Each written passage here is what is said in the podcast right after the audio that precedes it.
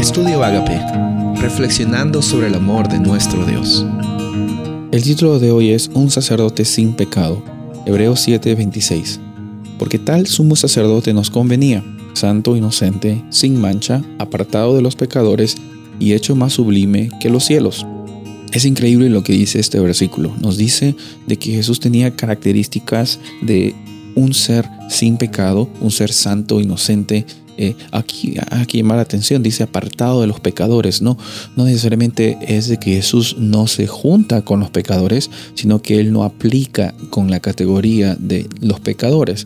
Por eso aquí nos está diciendo Jesús que Él no se, no, no trata con ellos, sino que Él está en una categoría de inocencia, en el sentido de que Él venció este mundo por medio de de la conexión que él tenía con su padre, una conexión de amor, y, eso lo hizo a él como el perfecto sacrificio y el perfecto también intercesor para nosotros, sacrificio, porque por medio de su sacrificio tenemos la salvación, pero también por medio de, de su resurrección tenemos la certeza de que nosotros también vamos, estamos pasando en novedad de vida cuando creemos en el sacrificio de Jesús. Nosotros no vamos a sacrificarnos a nosotros mismos. Jesús ya se sacrificó por nosotros. Él murió por nosotros para que nosotros podamos morir al pecado.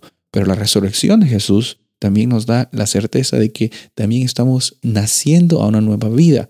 Porque por medio de, la fe en, en las obras que Él hizo, por medio de fe en el ministerio que Él llevó y está llevando, es que tú y yo podemos vivir una vida de santidad.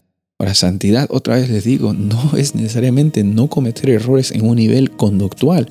Santidad consiste en una experiencia de estar apartados para el propósito que Dios te ha creado. ¿Y para qué Dios te ha creado? Para, para recibir el amor de Él y para compartir ese amor a los demás. Ese es tu propósito en esta vida. Que el nombre de Dios sea glorificado. No para vanidad de Dios, sino para que muchas personas puedan ser transformadas por ese amor que te ha transformado a ti.